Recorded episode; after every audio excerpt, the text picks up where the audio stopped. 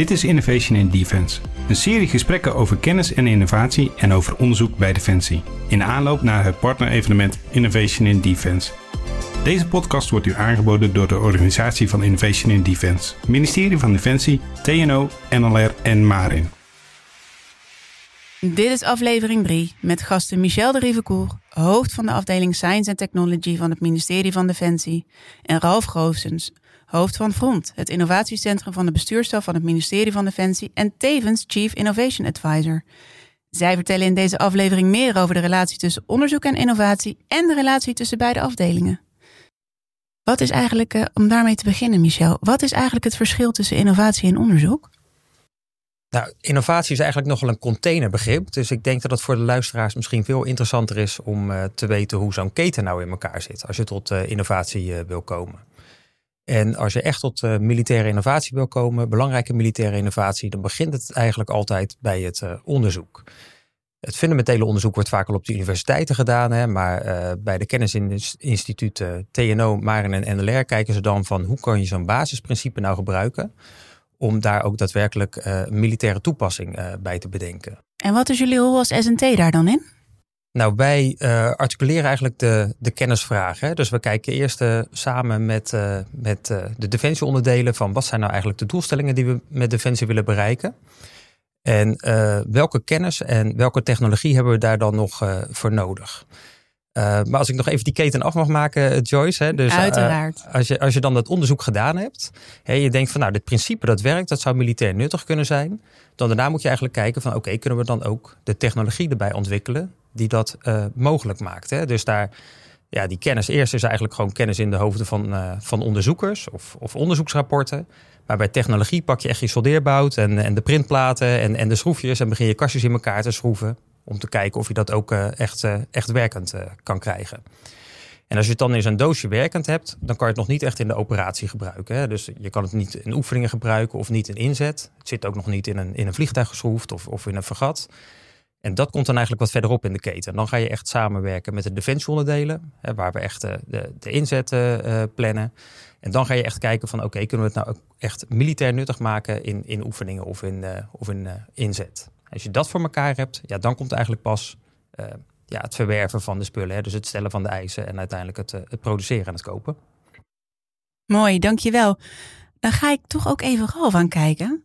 Want welke rol speelt Front daar dan in? Als we het over die keten hebben, waar komen jullie in beeld?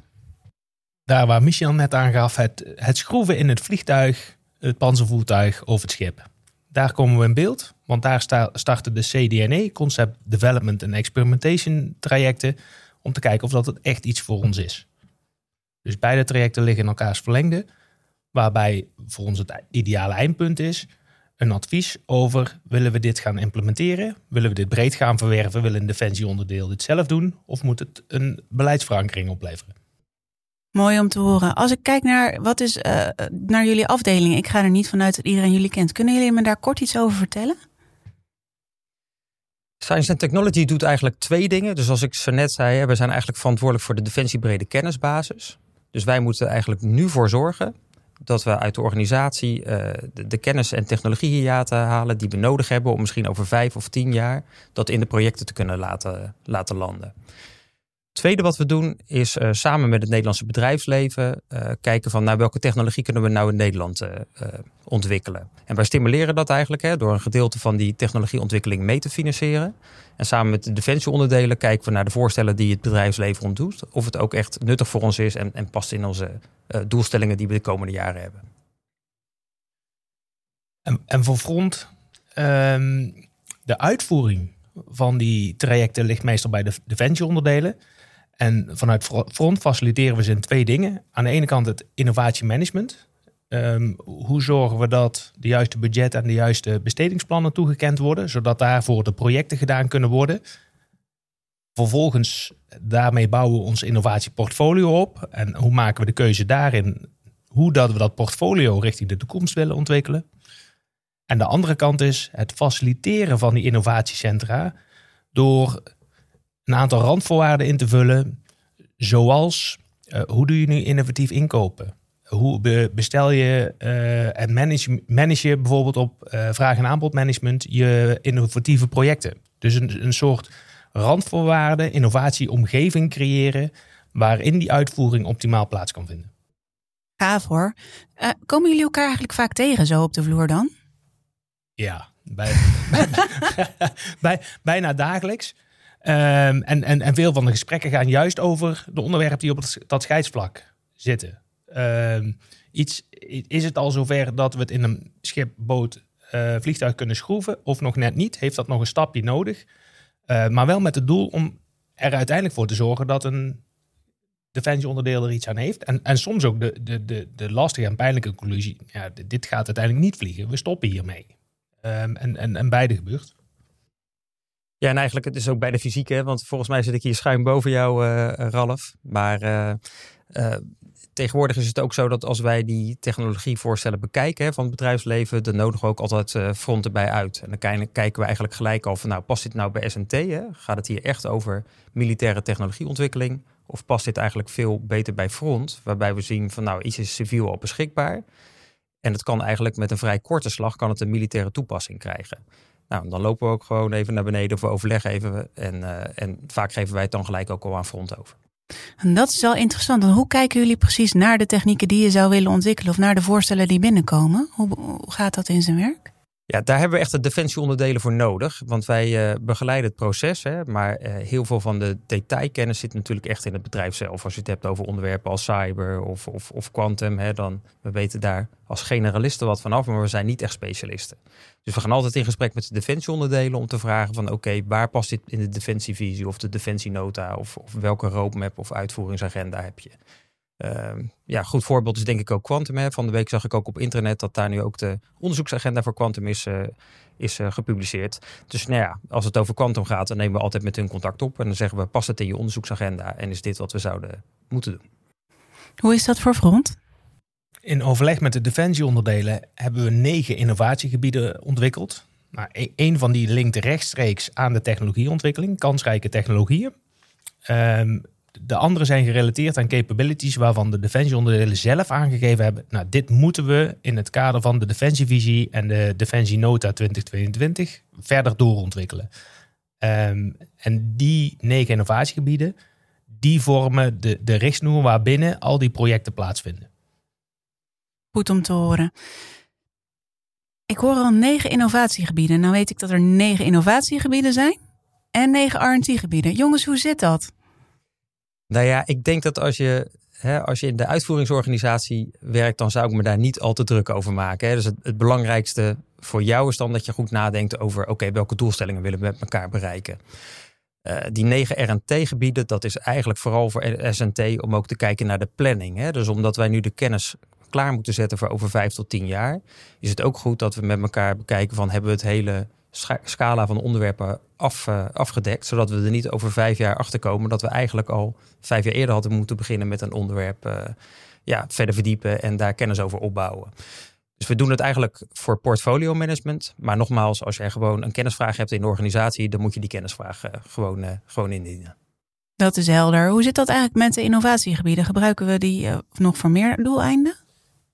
Ehm, los van het opbouwen van het innovatieportfolio um, gebruiken we daar ook horizonnen. Um, waarbij dat we uh, projecten scharen onder optimalisatie, veranderen en transitie. Om de, de impact van de verandering uh, op die manier ook te duiden. Waarbij het onze ambitie is om 50% van die projecten richting transformatie te krijgen. En niet zozeer de ambitie van ons als front, maar de defensiebrede ambitie die uitgesproken is in het per periodiek overleg innovatiedirecteuren dat we dat in de komende jaren zouden willen, willen bereiken. Um, en tot slot over die innovatiegebieden. Uh, de, de koppeling zit hem vooral in dat die RT-gebieden uit de wetenschappelijke kant eigenlijk naar de toekomst kijken. En de innovatiegebieden kijken vanuit capabilities terug. Dus daar zit heel veel overlap in. Alleen omdat bijvoorbeeld dual-use technologie, waarvan we ook veel gebruik maken, af en toe niet lekker in onze eigen R&D-gebieden paste, zijn die innovatiegebieden wat ruimer opgesteld, zodat daar ook dual use prima in past. Dat snap ik. Je wil natuurlijk ook je flexibiliteit daarin bouwen, maar tegelijkertijd zul je ook vooruit moeten kijken. Mooi om te horen. Over vooruitkijken gesproken, we gaan heel erg rap richting Innovation in Defense. Het event waar jullie alle twee, uh, alle onderzoeken en innovatieprojecten gaan zien. Kijken jullie er een beetje naar uit?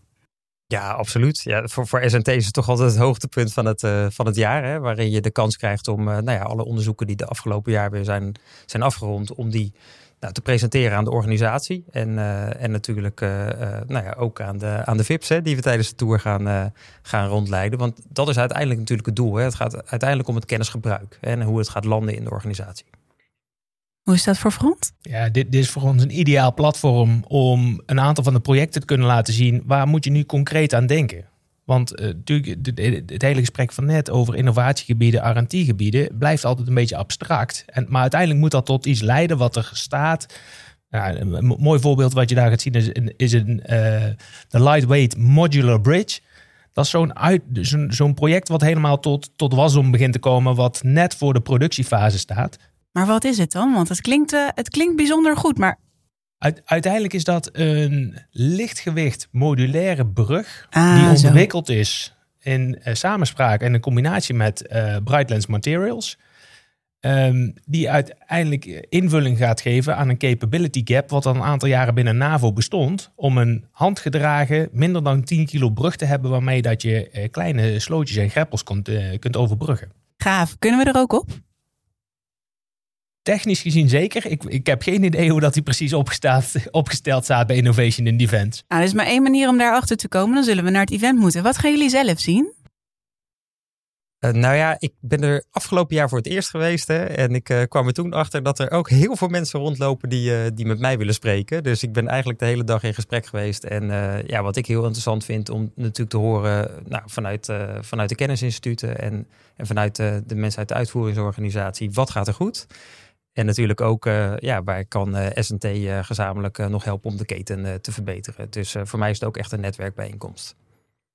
Ja, wat zien we, wat hebben we, maar misschien ook wel wat, wat missen we nog? En doordat er zo'n grote gemeenschap bij elkaar is, is, is dat gesprek erover waar kijken we nog niet genoeg, minstens zo interessant als de concrete voorbeelden zoals ik net gaf. Goed om te horen. We gaan jullie daar zien. Dank jullie wel.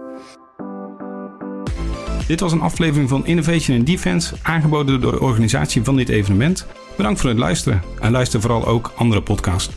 Wil je nu meer weten over het evenement? Stuur een mail naar innovatie.mindef.nl of kijk op het innovatieplatform innovatie.mindef.nl.